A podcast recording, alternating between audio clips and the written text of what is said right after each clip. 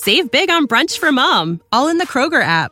Get 16 ounce packs of flavorful Angus 90% lean ground sirloin for $4.99 each with a digital coupon. Then buy two get two free on 12 packs of delicious Coca Cola, Pepsi, or 7UP, all with your card. Shop these deals at your local Kroger today or tap the screen now to download the Kroger app to save big today. Kroger, fresh for everyone. Prices and product availability subject to change. Restrictions apply. See site for details.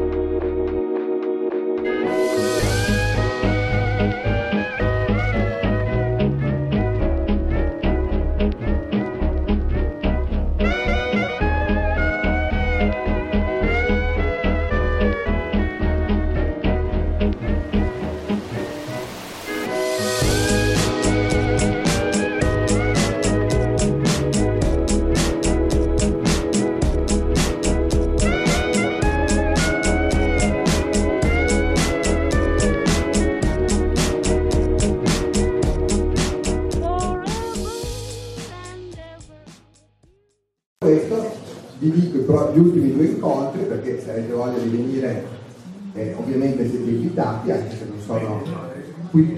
Eh, il primo lo faremo, avrebbe dovuto essere il prossimo il 22 novembre perché in genere lo facciamo sempre il mercoledì ogni due settimane. Però questo incontro del 22 che vedete su tutte le locandine abbiamo dovuto rimandarlo perché il relatore Claudio ha avuto un impegno negli Stati Uniti, quindi questo diventa l'ultimo incontro che sarà, sarà il 20 dicembre, sempre mercoledì, alle 18 e sarà niente meno che sull'astronautica nei secoli futuri.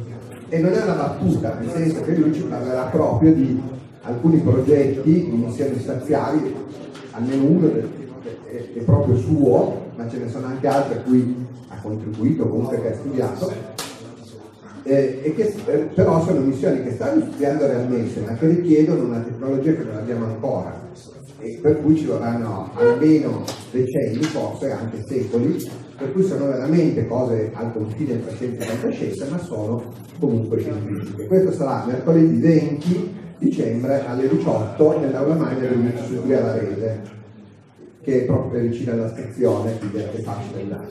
Invece l'8 dicembre, l'8? No, eh, mi ricordo giusto è l'8, quello di Gervasini, 6 dicembre, mercoledì 6 dicembre alle 14.30, sempre all'Università di Varese, questa volta nella Romagna nel collegio Cattaneo, che è un po' più in periferia, facciamo l'incontro sul cinema di fantascienza, cioè i viaggi spaziali nel cinema di fantascienza, fatto da Mauro Gervasini, che è un critico cinematografico molto quotato, che insegna anche da noi, tra l'altro, eh, e che però è anche un appassionato di, di fantascienza, quindi eh, questo sarà un incontro anche bello da vedere, ci farà sicuramente vedere anche delle scene spettacolari, se poi non si limiterà ovviamente a questo.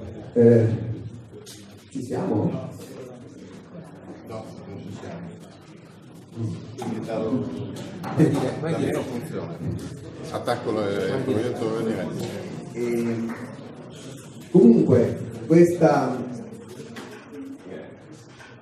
que- è ancora una cosa che l'ho già accennata ma è importante eh, da dire cioè che appunto questo tipo delle conferenze è associato a questo al corso che io tengo e ne fa in un certo senso parte anche se è una cosa che si aggiunge. E quindi in qualche modo questo è un po' un modo di farvi far conoscere eh, quello che facciamo, come lo facciamo anche all'esterno, per questo è anche importante per noi andare nelle scuole.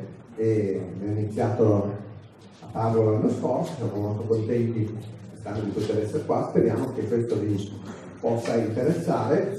Eh, naturalmente se qualcuno di voi avrà voglia di venire a studiare da noi ne saremo contenti. Non faccio troppa propaganda perché abbiamo già avuto punti di iscrizioni che ci fa perfino paura, eh, però eh, sicuramente è un segno che tutto sommato stiamo lavorando bene e sicuramente io mi trovo molto bene, è un ambiente molto interessante. Spero che ci siamo? No. Cosa fai? Già, eh, la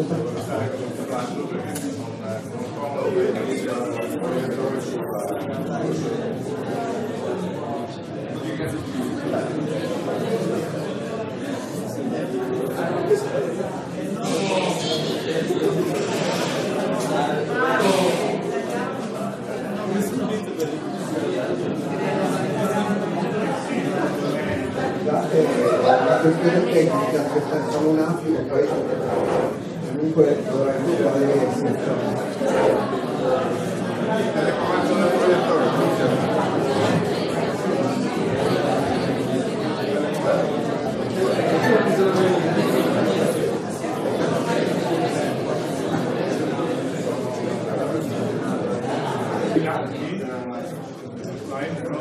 Siamo, ci siamo.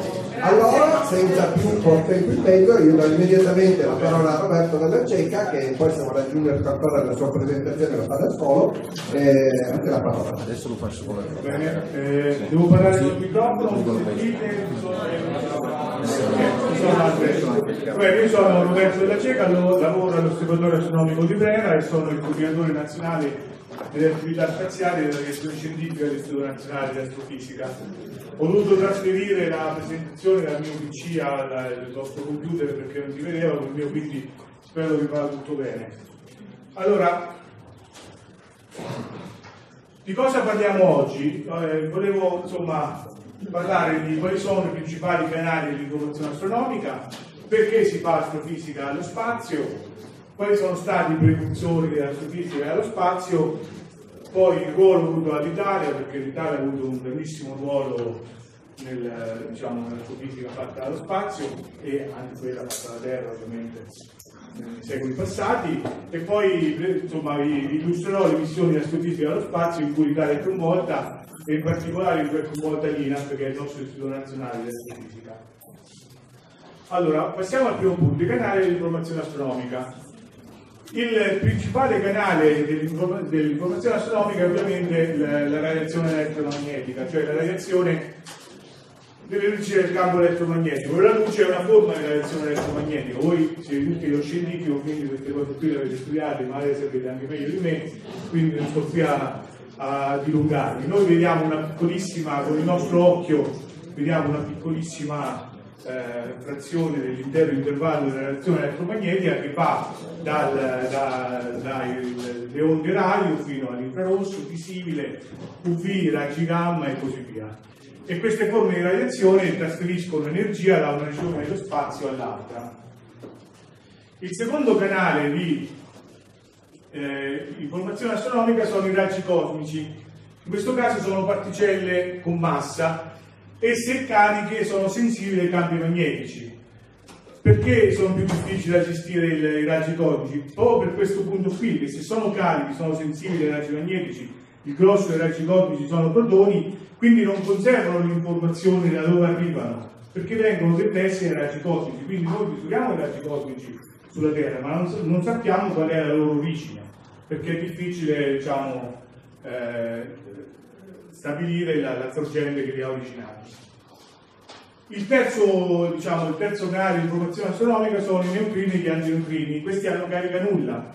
Sono di sei tipi diversi, sono associati a particelle e antiparticelle di elettroni, mesoni, eh, mesoni mu, mesoni tau, però questi- queste particelle interagiscono pochissimo con la materia, quindi anche qui è difficile in questo caso rivelarle. E per finire ci sono le onde gravitazionali che erano state postulate dalla teoria della relatività di Einstein e che sono state rivelate recentemente. Quindi questi sono i quattro canali principali di informazione eh, astronomica. Passiamo al secondo punto. Io vado veloce, eh, ditemi se mi devo fermare, se c'è qualcosa di poco chiaro, se riesco. ve lo spiego. Io non sono un insegnante, quindi la mia capacità di spiegare le cose non è sono quella- come quelle dei vostri insegnanti, però ci, ci provo. Eh, perché si fa astrofisica allo spazio? Quali sono le motivazioni principali e quali sono i vantaggi principali? Già negli anni, eh, negli anni 20, uno dei pio- pionieri del- dello spazio, il tedesco Overt, discusse dei vantaggi che poteva avere il porre un, un telescopio al di fuori della Terra. E essenzialmente i vantaggi sono per prima cosa le eliminazioni e le perturbazioni atmosferiche. Noi abbiamo un'atmosfera che ci protegge dai raggi cosmici, dai raggi particelle cariche e che quindi ha fatto sì che la, vita si sviluppasse sulla Terra, ma per quanto riguarda eh, diciamo, lo- studio del cosmo, questa, l'atmosfera è uno stato e in particolare c'è il problema dell'assorbimento atmosferico, cioè nel- nell'intervallo di lunghezze, diciamo, di lunghezze d'onda della radiazione elettromagnetica, noi siamo, a terra arrivano solo la, la parte visibile, a cui è sentire il nostro, il nostro occhio, e le onde radio. Tutto il resto viene in qualche modo assorbito dall'atmosfera terrestre. Quindi, se noi vogliamo fare delle osservazioni nei raggi X, dobbiamo usare o dei, dei razzi o dei satelliti, perché altrimenti non vedremo niente, abbiamo l'assorbimento dell'atmosfera e così via. L'altro motivo per cui è... Ah, ecco, no, volevo... eh, ma perché è importante osservare un oggetto a tutte le lunghezze d'onda? Perché ogni lunghezza d'onda ci porta delle informazioni e se noi vogliamo avere un, un quadro coerente del- diciamo, della fisica che sta, eh, che, che- che praticamente che descrive l'oggetto e come diciamo, l'oggetto evolve nel tempo, dobbiamo avere informazioni a più lunghezze d'onda. Qui vi faccio un esempio di una eh, galassia, M81, osservata a diverse lunghezze d'onda. Potete vedere come sono diverse le immagini. Cioè, se le osservate nelle onde radio, andate essenzialmente a mappare la zona in cui ci sono delle stelle morte, delle supernove. ok? Se le osservate invece nelle regioni H-alfa, trovate le zone in cui eh, c'è una maggiore evidenza di formazione stellare recente. Se andate nei, nei, nei raggi X trovate evidenza di stelle morte che sono evolute. Quindi ognuna di queste informazioni, ognuna di queste immagini porta a noi delle informazioni che ci permettono poi di ricostruire un quadro coerente dell'oggetto sotto, sotto indagine. L'altra deformazione atmosferica eh, che- che- che- che, insomma, presente è il- la- la deformazione dell'immagine dovuta al SIG, cioè le- le- anche nel- nell'ottico il raggio, che il, fotone che arriva dal, dal nostro oggetto cosmico in qualche modo viene deformato dall'atmosfera e noi vediamo come se eh, vediamo un'immagine che è meno nitida di quella che noi potremmo vedere al di fuori dell'atmosfera terrestre. Qui per esempio c'è un'immagine, sono, eh, una- diciamo, un oggetto astronomico osservato al- con un telescopio della classe di 8 metri, quindi un bel telescopio a, a terra, e la stessa immagine osservata con lo Space Telescope. Potete vedere che in questo caso eh, diciamo, io riesco a, a rivelare delle informazioni molto maggiori che non in questo caso. Ok? L'altro motivo, un altro motivo per cui è importante fare osservazioni allo spazio è nel, cam- nel campo della biologia. Campo della biologia possiamo fare delle misurazioni in situ, nel senso possiamo andare sul nostro pianeta preferito, possiamo fare delle misurazioni lì di temperatura, densità, eh, diciamo, pressione, campo magnetico, cose che non potremo fare a terra. E per finire, eh, me- mettere un'osservazione nello spazio ci permette di fare delle osservazioni lunghe, no, che non sono legate al ciclo notte-giorno della Terra, quindi possiamo osservare stesso oggetto per molto tempo. E capite bene che se uno vuole studiare la variabilità degli oggetti astronomici, questo è molto importante, altrimenti saremmo interrotti continuamente dal ciclo notte-giorno. Quindi queste tre sono le motivazioni principali per cui è importante fare astrofisica allo spazio. Passiamo all'altro punto, quali sono stati i precursori dell'astrofisica allo spazio? Già nel, l'astrofisica spaziale è un byproduct del- della seconda guerra mondiale, perché nasce grazie al fatto che gli americani avevano, si erano portati indietro circa 300, c- 300 treni di missili V2 che erano stati costruiti dai tedeschi e con questi missili hanno cominciato a, eh, a, man- a mandarli su delle strumentazioni per poter fare poi delle, delle osservazioni in campo astronomico. Infatti il gruppo di Herbert Friedman nel 46-47 comincia i primi esperimenti con del- del- diciamo, dell'emissione X e UV emessa dal Sole e nel 46 fa la prima osservazione dello spettro UV del Sole e nel 49 la prima osservazione del Sole in raggi X. E diciamo questa data qui, 46-47, può essere considerata come la data di- di- in cui veramente nasce l'astrofisica spaziale. Poi nel 1957 a sorpresa, perché nessuno si aspettava, i, eh, i russi riescono a mandare su eh, lo Sputnik, qui vediamo l'illustrazione della domenica del Corriere eh, del, diciamo che, che descrive l'evento. Riescono a, mandare, a lanciare lo Sputnik e a mettere il primo satellite artificiale intorno alla Terra. Questo fu un- uno shock perché gli americani non se l'aspettavano la maggior parte delle persone pensa che eh, questo, loro siano rimasti sorpresi dal, dal punto di vista scientifico, no? del fatto che i russi abbiano mandato su un, un satellite, quindi in realtà questo satellite non aveva nessuno strumento scientifico a bordo, rimase in orbita 92 giorni, non è che aveva niente di particolare, l'unica cosa particolare è che il vettore R7 con cui l'avevano lanciato si confermava di portata intercontinentale e quindi l'America aveva perso la, la loro eh, invulnerabilità, nel senso lo stesso vettore poteva essere utilizzato per bombardare l'America dalla, da- dalla, dalla Russia. E quindi questo qui innescò una corsa allo spazio, no? quindi innescò una corsa allo spazio che poi culminò con, eh, il- con eh, diciamo, l'atterraggio di Apollo 11 sulla Luna e, e così via.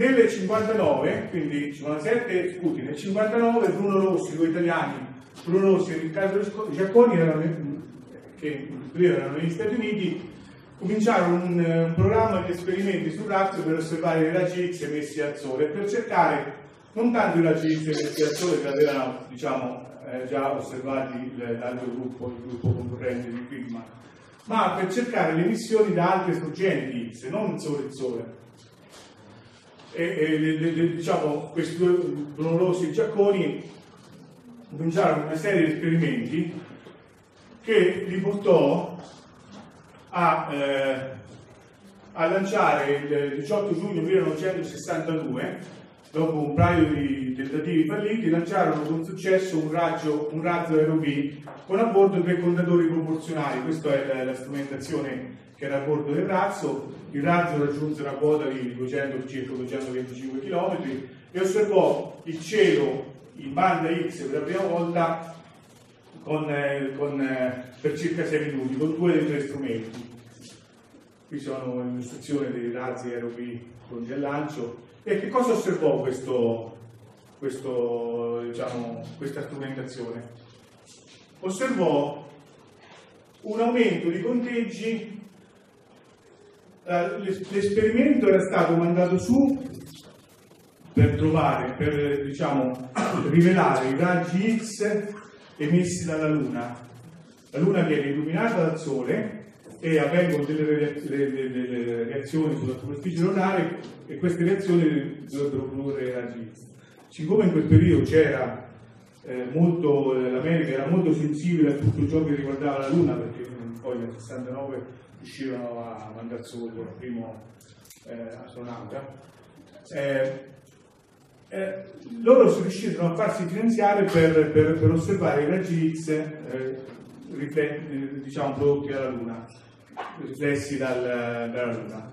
E quello che invece trovarono fu una, una eh, i raggi X riflessi della Luna non, non ve- vennero detettati, quello che trovarono invece fu un aumento di, di conteggi in una particolare zona di cielo. ok? Questo è quello che uno si aspetta quando con un contatore proporzionale tipo quello che avevano loro diciamo, a bordo del, del razzo passa davanti a una sorgente. Nu- il- diciamo, i vengono misurati aumentano, poi c'è un decadimento. E quindi trovarono la prima, la prima evidenza, di la prima, scoprirono la prima sorgente extrasolare. Fino allora solo il Sole eh, aveva una luminosità Y misurata. Oltre a questo scoprirono anche che c'era una radiazione diffusa che non, non scendeva mai a zero e questo era sintomo che questo, questo- questo problema rimase un problema per circa 30 anni perché non si sapeva se questa radiazione diffusa fosse dovuta a un gas, un gas caldo locale no? che permeava il nostro sistema solare o che permeava l'universo locale o al- all'insieme di tante sorgenti discrete no? Che erano poste oltre la rivelabilità della nostra strumentazione. Se uno non ha abbastanza risoluzione vede tutto sfocato per una cosa di questo genere. E di fatto questo qui, i dati ottenuti da, da questa osservazione, da questa singola osservazione, segnano di fatto la nascita dell'astronomia X, che era un nuovo campo di indagine del, del campo astronomico. Con problemi? Sono domande? In parallelo al, diciamo, allo, studio dell'universo, eh, tra virgolette, lontano, ovviamente negli anni che va- vanno dal 57 al, in poi c'è stato anche uno studio dei, dei- dei pianeti del nostro sistema solare con tutta una serie di missioni che sono andate, essen- che hanno- sono andate essenzialmente, a investigare la Luna, Marte e, e Venere. Qui potete vedere con gli S la- se la missione ha avuto successo e con una F rossa se invece la, la missione, la missione è stato, diciamo, è stato un fallimento. Potete vedere che ci sono tanti successi ma anche tanti fallimenti. Eh, però questo era, si apriva un nuovo campo di indagine, quindi è normale che, che- che le cose non vadano sempre bene come uno potrebbe aspettarsi. E in Italia cosa succede? Qui abbiamo parlato di quello che succedeva negli Stati Uniti. In Italia tra il 1957 e il 1963 eh, nascono tutta una serie di comitati che si dovrebbero occupare per, di- diciamo, dello sviluppo dell'astrofisica spaziale in Italia. Essenzialmente per merito di due persone. Edoardo Amaldi, che era un- uno dei ragazzi di via Parisperma e aveva lavorato con, eh, con Fermi, è stato un bellissimo fisico italiano che praticamente è stato uno dei, dei coautori del- della creazione dell'ESA, degli NFM, del CERN, così via. E l'altro, l'altro personaggio importante è Luigi Broglio, che è giustamente riconosciuto come il padre dello spazio italiano. Eh, uno dei suoi punti di forza maggiore era l'ottimo rapporto che aveva sia con l'Università di Roma che con il CNR, con l'aeronautica e con la NASA. Queste sono le due persone, diciamo, eh, eh, diciamo, fondamentali per lo sviluppo della- dell'astrofisica spaziale in Italia. Poi nel 1961 viene approvato il progetto, il progetto San Marco da parte del governo Fanfani. Mol- voi siete molto giovani, quindi a voi non vi dice niente Fanfani, molti queste delle persone più, eh, più attempate sanno che è stato Fanfani. Eh, con diciamo, supporto notevole da parte di Giorgio Lapira parte il progetto Cammacco che era, prevedeva una serie di satelliti italiani per attività tecnico-scientifiche e la messa in opera di una piattaforma di lancio oceanica equatoriale. La prima in assoluto mondiale. Qui vedete appunto Fanfani e Lapira, Lapira è stato anche eh, sindaco di Firenze e avevano una visione che quando io ero giovane, quando ero più giovane, diciamo, li contestavo un po', ma averci dei politici così al giorno d'oggi avevano una visione diversa da quella che purtroppo vedo in giro al momento.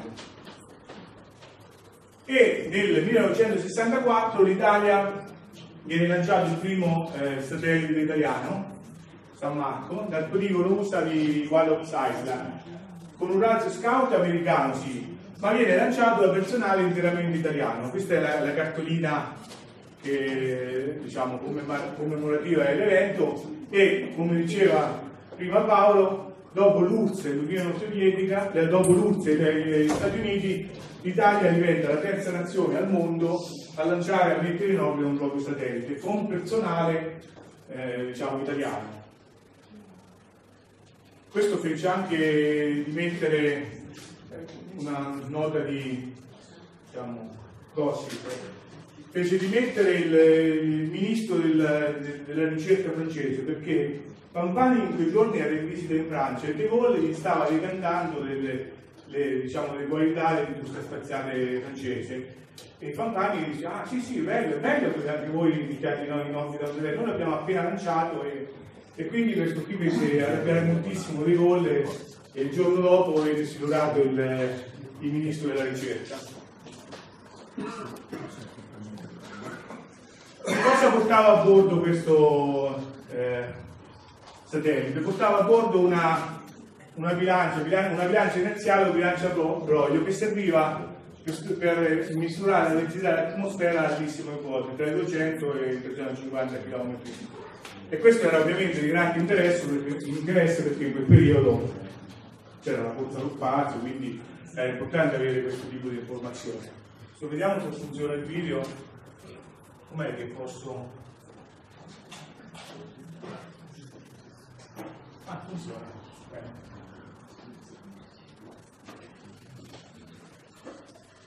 Qui stanno mettendo, questo è proprio, stanno mettendo in... eh. Stanno costruendo i vari stadi del razzo Questo sta questo è Luigi. Ok.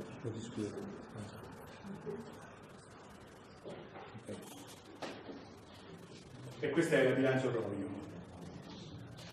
È una- era una bilancia che praticamente con, eh, viaggiava a una certa velo- velocità al di fuori della Terra e, e attraverso la resistenza e la, e la sua velocità riusciva a risalire alla densità della- dell'atmosfera. a quella-. Qui viene messo insieme il razzo.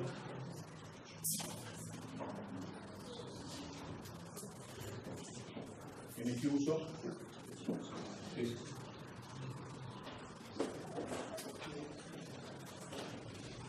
Viene chiuso.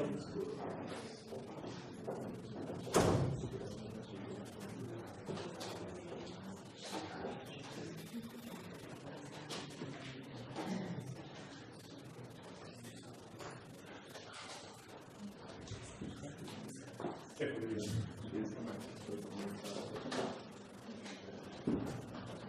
Questo evento fece anche mettere due, non ho mai capito perché non abbiamo fatto anche noi in Italia, ma solite cose italiane, due francobolli a Panama e all'Ecuador. Noi ci abbiamo messo 50 anni, abbiamo fatto 50 anni dopo, ma vabbè, questo è il classico. Ci siamo arrivati, sì. Nel 67 invece viene inaugurato il- la piattaforma di lancio San Marco, che avevo detto prima, che era un altro punti del progetto San Marco. No? Satelliti più la, la messa in opera di una piattaforma di lancio. Qui vedete le due, le due piattaforme oceaniche, la San, la San Marco viene, veniva, usata, viene usata, veniva usata come base di lancio e la Santa Rita invece che è una, una base di controllo logistica. La San Marco ci, ci venne praticamente venduta eh, da- dagli Stati Uniti a un prezzo simbolico di un dollaro. Invece la Santa Rita che è stata venduta a lei a un prezzo di 300 milioni di lire. Quindi anche qui così hanno la differenza. Al momento è- le, due piattaforme non, non funzionano più, ma c'è è operativa la base di appoggio sulla terraferma. Questa era posizionata a largo delle coste del Kenya. Questa è una visione d'insieme delle, delle due piattaforme. E nel... Ah, ecco, questo è un'illustrazione, una l'Armenia del Corriere del 19 gennaio 1964 che appunto descrive il difficile viaggio della piattaforma Santa Rita che era stata trasportata dal, dal porto di Taranto fino alle, alle coste del Kenya. E penso che per, un, eh, per le condizioni non proprio buonissime del, del mare rischiarono anche di, di perderla. Nel 67 viene lanciato il, il, il secondo di San Marco, era il primo satellite lanciato da una piattaforma oceanica era il primo messo in orbita equatoriale con lancio diretto.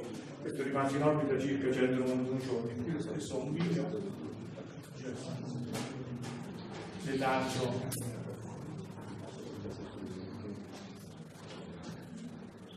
era un audio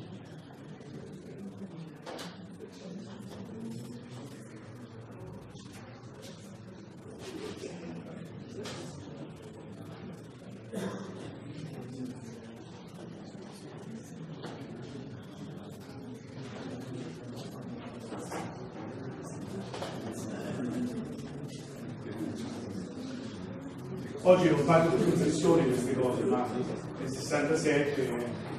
Vabbè, no.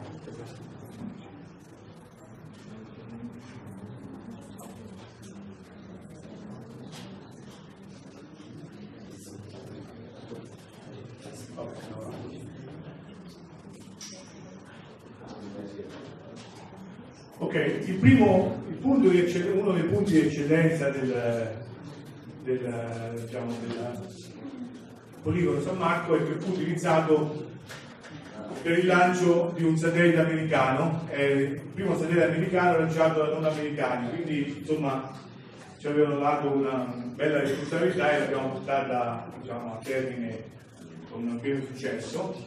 E questo satellite cosa ha fatto? Eh, qui vediamo Riccardo Bertoni e Luigi Broglio poco prima del lancio di Uru, come venne chiamato il satellite in, eh, in eh, Uru significa libertà swahili che è la lingua del, del Kenya. Perché venne lanciato nel giorno dell'indipendenza del Kenya. E... che cosa fece Uru? Uru fece la prima sala, il primo censimento del cielo X cioè di solito come succede, come funzionano le cose, cioè uno trova un nuovo campo di indagine, trova delle sorgenti, poi la prima cosa che vuol fare non è, è quello di fare un censimento, giusto per capire che tipo di sorgenti, con che tipo di sorgenti uno ha a che fare in quell'intervallo di lunghezza d'onda. Perché poi adesso, qui per esempio vi faccio vedere un confronto tra un'immagine ottica della stessa zona di cielo e un'immagine in raggi X potete vedere che ci sono delle sorgenti che sono in tutte e due le immagini, ma al contempo ci sono delle sorgenti che magari sono molto brillanti in ottico, ma che non, non- non- non- hanno il corrispettivo in X o il corrispettivo molto debole. E al contempo ci sono sorgenti molto brillanti in X, ma che al contempo non sono invece visibili in ottico. Quindi è importantissimo fare, no? quando uno apre un nuovo campo di indagine, una delle prime cose che uno vuole fare è quello di fare un, un censimento anche a flussi molto alti del tipo di soggetti che emettono poi in quell'intervallo di lunghezza d'onda. Questo è quello che fece Uro e la cosa che voglio farvi notare è che tutte le maggiori classi di soggetti emettenti in X erano già presenti, quelle che studiamo ora, erano già presenti nel catalogo di Uro del 1970. Quello che noi abbiamo fatto nel 1970 fino, ad ora è che li abbiamo studiati in dettaglio, ma il tipo di soggetti erano diciamo, quelli già scoperti da Uro. Molto velocemente, eh, eh, diciamo, corone stellari, resti di supernove, queste sono immagini de- del, prese da Chang, che è uno osservatore raggi Sistemi binari in cui, diciamo, nel sistema binario ci può essere una stella di neutroni o un buco nero, eh, pulsar, galassie normali, eh, nuclei galattici attivi, eh, ammassi di galassie. Tutte queste classi di sorgenti, che quelli che compongono il cielo X, erano già state in qualche modo trovate dalla missione 1. Noi le abbiamo studiate in dettaglio nei successivi eh, 40 anni. Ritornando al poligono San Marco, in totale tra il 1967 e il 1988 sono stati lanciati 9 satelliti e una ventina di lanci suborbitali e abbiamo un record perché nessun lancio è mai fallito. Quindi eh, questa cosa qui credo che sia quasi unica. Poi eh, nel 75 viene fondata eh, l'ESA, l'Agenzia Spaziale Europea, e a- alla cui nascita l'Italia ha un, un fortissimo contributo tramite Amaldi e tramite altri scienziati italiani. L'ESA nasce dalla fusione di due agenzie che erano state fondate nel 62, che sono l'ENDO, che si sarebbe dovuto occupare dello sviluppo dei lanciatori, e l'estero che invece si sarebbe dovuto occupare dello sviluppo dei satelliti. Questa cosa qui non funzionava e quindi nel 75 deci- decisero di fondere le due agenzie e, e l'ESA è fondata, è, diciamo, formata da 17 stati membri più il eh, Canada. Uno dei primi, il primo satellite astronomico lanciato dall'ESA è COSB, a cui un professore dell'Università di Milano, Chialini, ha dato un fortissimo contributo, tanto da poter essere considerato il padre di Cosby. Cosa faceva Cosby? Era dedicato allo studio delle elettroni ad alte energie e dei raggi gamma e forniva una delle prime mappe del cielo gamma ed un primo catalogo delle sorgenti gamma dell'universo, del- dell'universo identificate nel circa 25. Quindi anche questo ha avuto grande successo italiano perché eh, diciamo, eh, Occhialini ha un grandissimo contributo a questa missione. Veniamo in Italia, che cosa succede in Italia? Alla fine del 79 viene approvato il primo piano spaziale nazionale gestito dal CNR. Vi ricordate? Noi eravamo partiti dal 57, siamo arrivati al 79, ci abbiamo messo 22, 22 anni per poter formulare qualcosa. E viene, eh, vengono approvati tutta una serie di, di, di lanciatore, Iris, per esempio era un lanciatore che serviva per lanciare satelliti partendo dalla stiva dello Space Shuttle e così via. E poi, nel- poi dopo parliamo di WebSats e poi finalmente nell'88 nasce l'Agenzia Spaziale Italiana che raccoglie l'eredità del piano spaziale nazionale. La- L'Agenzia Spaziale Italiana è articolata anche al momento secondo quattro, quattro unità che sono esplorazione e osservazione dell'universo, osservazione della Terra, stazioni spaziali e lanciatori. Alla nascita vorrei, eh, diciamo, è d'obbligo secondo me menzionare tre persone che sono state fondamentali per la nascita dell'ACI. Gian Pietro Pucchi che era un, eh, un- un grande scienziato che ha lavorato moltissimo sia a Bologna che a, a Padova, era anche lui un, un allievo di Bruno Rossi che abbiamo citato all'inizio, Antonio Ruberti e soprattutto mi piace eh, menzionare Luigi Granelli che era un bergamasco, ex operaio di Tazzire, quindi non aveva studiato, non aveva però aveva una visione politica diciamo molto molto molto sviluppata e aveva capito che gli interessi principali in cui doveva puntare l'Italia nel settore della ricerca erano lo spazio, le vie tecnologie e l'informatica e questo nel 1986 quindi aveva veramente una visione che insomma eh, insisto molti politici attuali non hanno Allora, i due grandi filoni di ricerca del- dell'ASI sono osservazione dell'universo e esplorazione del sistema solare. Questo sono buoni tempi.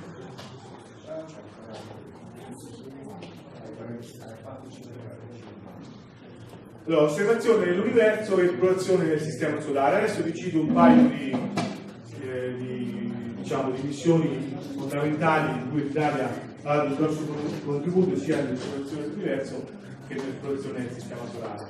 Eh, Andiamo all'esplorazione dell'universo.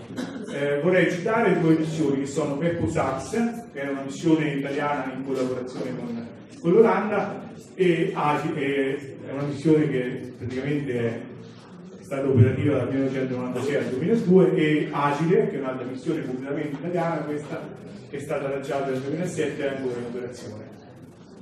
Beppo Sax è un satellite per astronomia X che era stato pensato nei primi anni 80 per essere un osservatorio, un osservatorio in grado di coprire una vasta banda che va dal 0.1 keV fino a 300 keV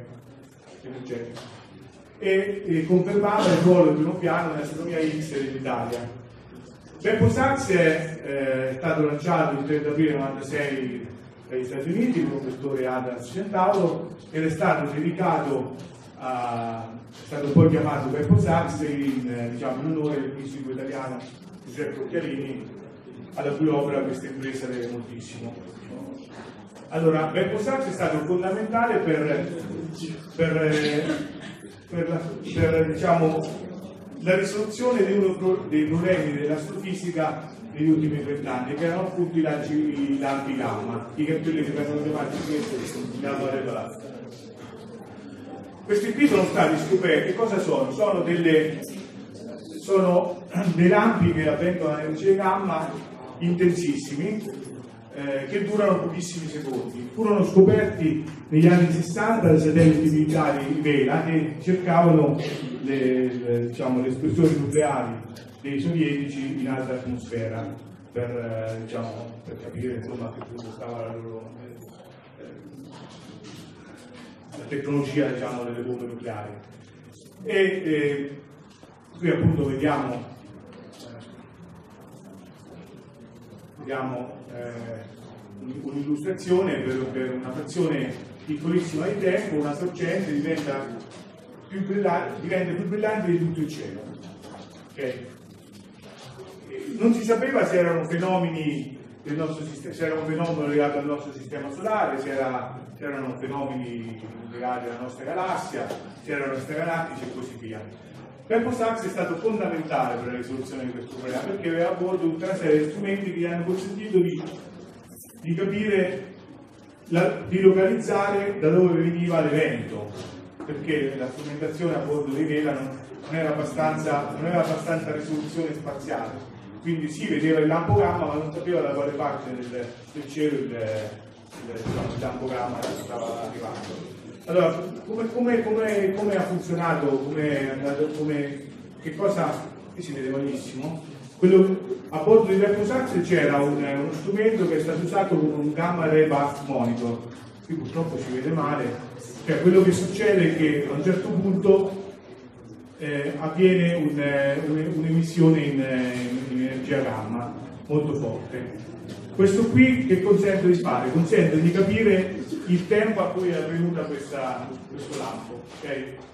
Se poi siamo abbastanza fortunati che eh, il lampo gamma cade dentro un altro degli strumenti a bordo di Berco Sachs e riusciamo a isolare gli eventi che arrivano in quello strumento quel quel piccolissimo intervallo di tempo, riusciamo a localizzare in prima approssimazione da dove arriva l'evento. ok? Poi, se riusciamo a ripuntare gli altri strumenti che hanno una risoluzione spaziale migliore in prossimità di questo evento qui, che era stato selezionato su- su- sulla base di informazione temporale, in qualche modo riusciamo a capire qual è l'oggetto che ha lampo gamma in cielo e quindi poi riusciamo a capire, vedete qui, questa è l'immagine di un gamma del Gulf del 28 febbraio 97, vedete che qui c'è questa sorgente che poi dopo 10 giorni non c'è più. Ok? Quindi sappiamo che il gamma del Gulf è venuto nella, nella zona esterna di questo oggettino qui, che è una galassia da Turesci. Prendiamo, facciamo lo spettro di questa galassia, ok? e attraverso lo spettro ottico di questa galassia riusciamo, vediamo particolari righe che ci permettono poi di risalire alla distanza di questo oggetto. Questo oggetto per esempio è una galassia a redshift, adesso a voi non vi dice niente, ma una distanza cosmologica che corrisponde a un redshift di 0.8. Questo ci permette di sapere la distanza di questo oggetto, il flusso lo misuriamo e dal flusso e dalla distanza riusciamo a capire la luminosità. E quello che intanto si, era capi- si è capito che questi qui sono fenomeni extragalactici, non, non- non- diciamo, non sono fenomeni legati al nostro sistema solare o alla nostra galassia, sono fenomeni che avvengono lontano nel tempo. E alla loro distanza l'energia totale emessa è enorme, è dell'ordine di 10 alla 53 R, che sono circa come 100 supernove, come il Sole per 300 miliardi di anni, è l'energia totale emessa dal Sole per 300 miliardi di anni, o come tutta la nostra galassia per 100 anni. E questi emettono in una frazione di pochi secondi l'energia che emette tutta la nostra galassia per 100, per 100 anni. Questo praticamente è stato un grosso, grosso risultato che ha fatto sì che, che Beppo Sachs venisse premiato eh, con eh, per esempio il Bruno Rossi Prize e così via, con, altre- con altri premi nel corso degli anni. E siamo stati i primi a farlo.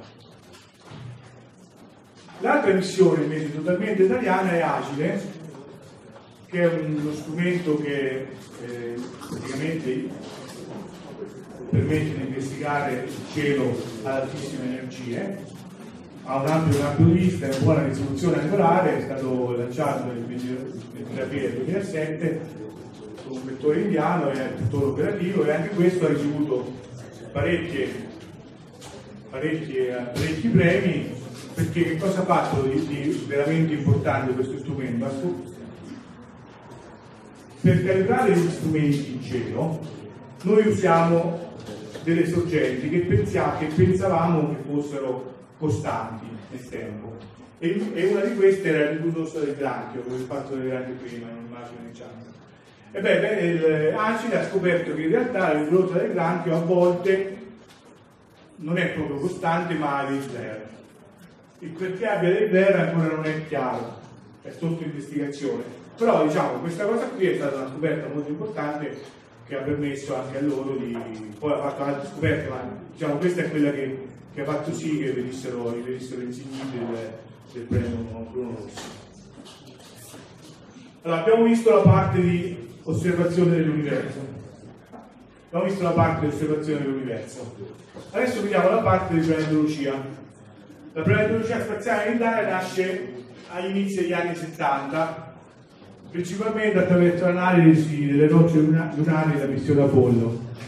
Le madri pari della plane- planetologia spaziale in Italia sono appunto questi, questi personaggi, che, questi scienziati che, che ho riportato qui, cui purtroppo alcuni non, non ci sono più, ma sono stati fondamentali per lo sviluppo e successivo, per, lo per la nascita e il successivo sviluppo della planetologia in Italia. La prima missione in cui l'Italia ha dato un grosso contributo è eh, la missione eh, Giotto, che era una missione che andava all'incontro alla cometa di Halley. Eh, tenete conto che la cometa di Halley è passata a una distanza dalla Terra di circa 144 milioni di chilometri e la sonda Giotto si è avvicinata fino a circa 600 km e la cometa viaggiava a circa 70 km al secondo, non è banalissima una cosa, eh, diciamo, eh, andare di dietro. Questa è un'immagine presa da, una da uno degli strumenti a bordo de- della missione Giotto, eh, dalla camera che è stata diciamo, sviluppata all'Università di Padova e il professor Cesare Fratelli è stato uno dei principal investigator. La seconda missione di cui voglio parlare invece è Scassini, non so, forse a settembre ne avete sentito parlare perché è stata, fatta la carriera su Saturno, è una missione a Saturno in cui l'Italia eh, anche qui ha contribuito in maniera rilevante, sia con la parte delle antenne, con la parte del radar, e con, con anche uno strumento a bordo della, della sonda Huygens che è attirata dal suolo militare. Questa è stata Cassini, è stata la sonda più grande mai costruita da nave, erano circa 5.800 kg a lancio. Questa è una cartolina diciamo, commemorativa. E qui ci sono alcune immagini prese da Cassini, bellissime di Saturno, del sistema di Saturno, con eh, le immagini della luna di Saturno, non so nemmeno il nome. Cos'è questo puntino qui secondo voi?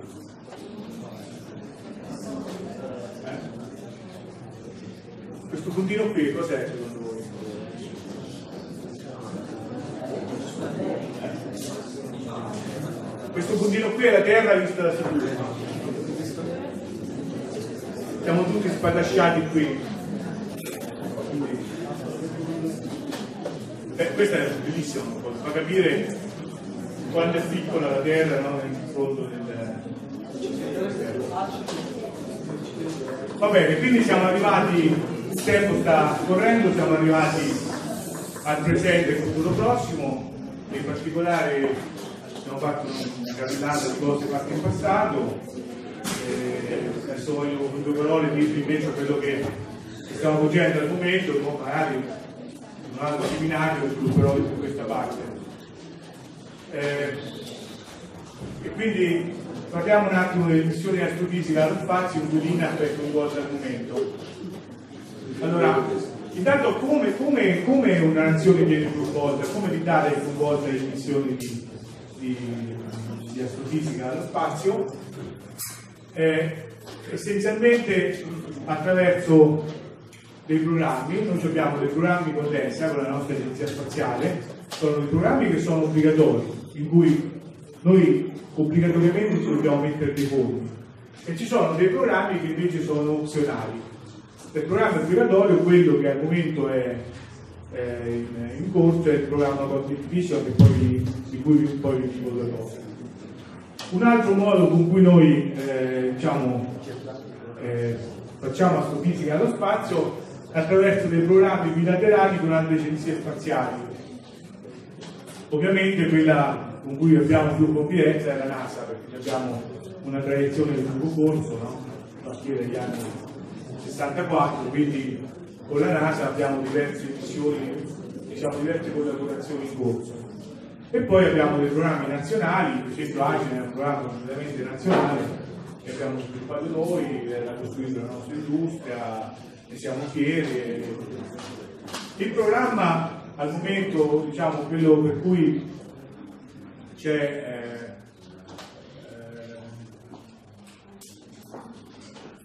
eh, eh, pressione è il programma Cosmic Vision, che è un programma dell'ESA, che praticamente va a cerca di dare risposta a quattro domande fondamentali, che sono quali sono le condizioni della formazione planetaria, del, delle- delle- insomma, come si formano i pianeti e come si può sviluppare la vita, come funziona il sistema solare, quali sono le, le leggi fondamentali della fisica dell'universo, poi eh, penso che qui parlerai un po' di, di questo punto essenzialmente, e come si origina l'universo e di cosa è fatto, questo è un altro punto che tratterà poi nella- Quindi questi qui sono i, i- i grandi temi del programma costitutivo dell'ESA e vengono approvate delle missioni che in qualche modo ri- rispondono a qualcuna, o una o due o a di queste, queste, queste domande. Queste sono le missioni in cui al momento l'Italia è coinvolta, l'Italia, diciamo, il nostro Istituto Nazionale di Politica è coinvolta, ci sono delle missioni in fase operativa, che sono DAWN, che è una missione che è andata a studiare due asteroidi, Vesta e Cerere, appunto alla ricerca anche di possibili tracce di vita, eh, Mars Express e MRO che sono due missioni a Marte, uno dell'ESA e l'altro della NASA, Juno che è una missione NASA, poi abbiamo SiriusX che è un'altra missione che deve andare su un asteroide, prendere un pezzettino di asteroide e riportarlo a Terra per poi poterlo analizzare diciamo, a Terra.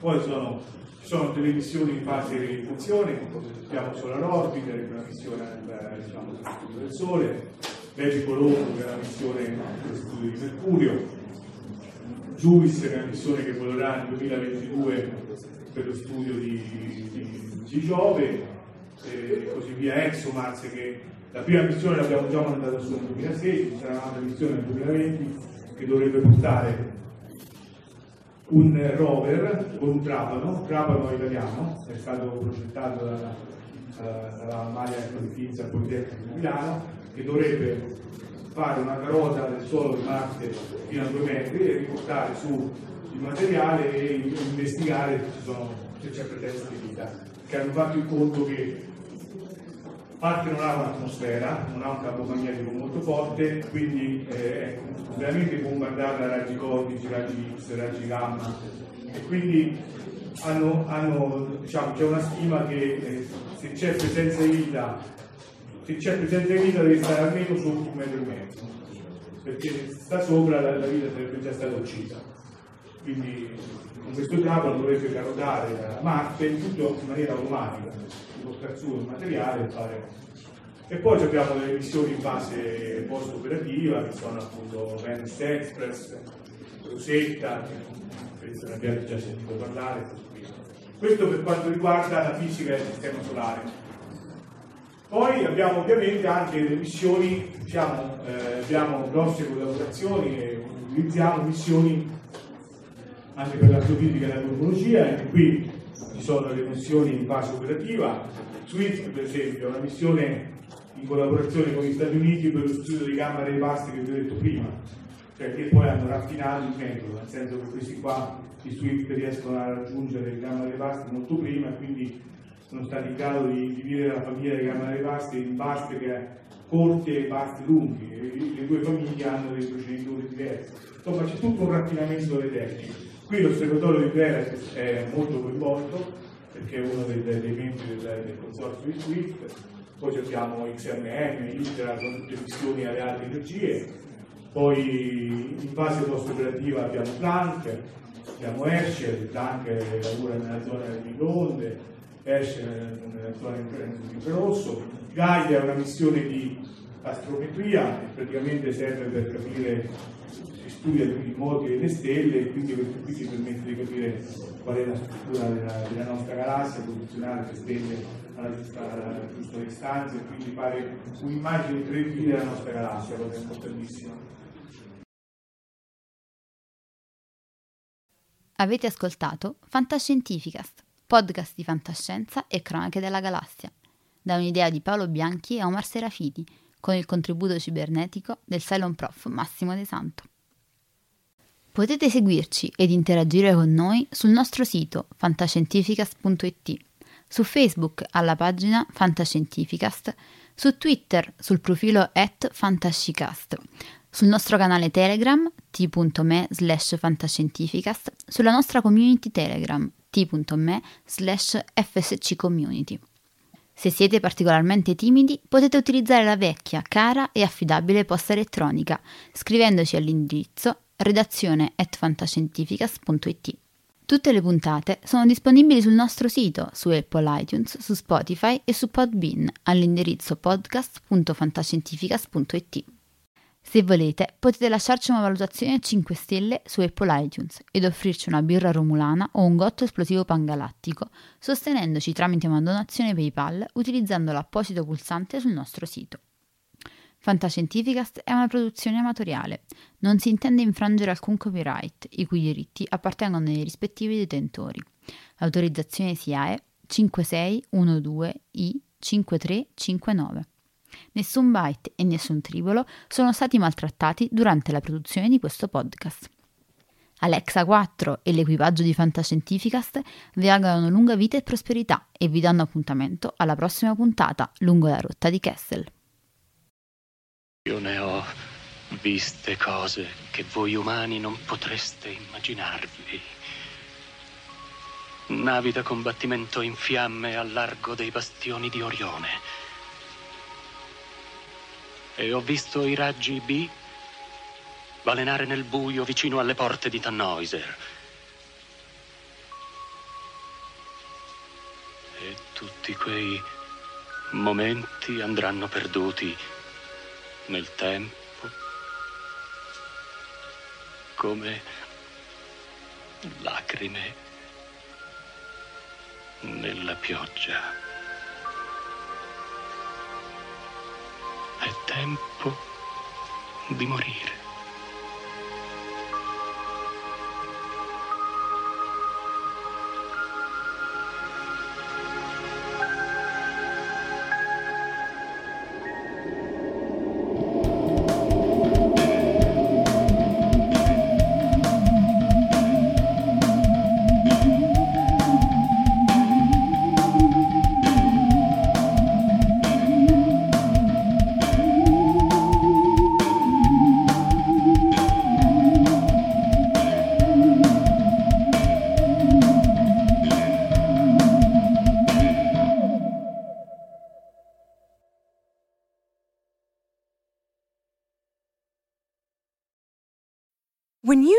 Mealtime inspiration, it's worth shopping Kroger, where you'll find over 30,000 mouthwatering choices that excite your inner foodie. And no matter what tasty choice you make, you'll enjoy our everyday low prices, plus extra ways to save, like digital coupons worth over $600 each week. You can also save up to $1 off per gallon at the pump with fuel points. More savings and more inspiring flavors make shopping Kroger worth it every time. Kroger, fresh for everyone. Fuel restrictions apply.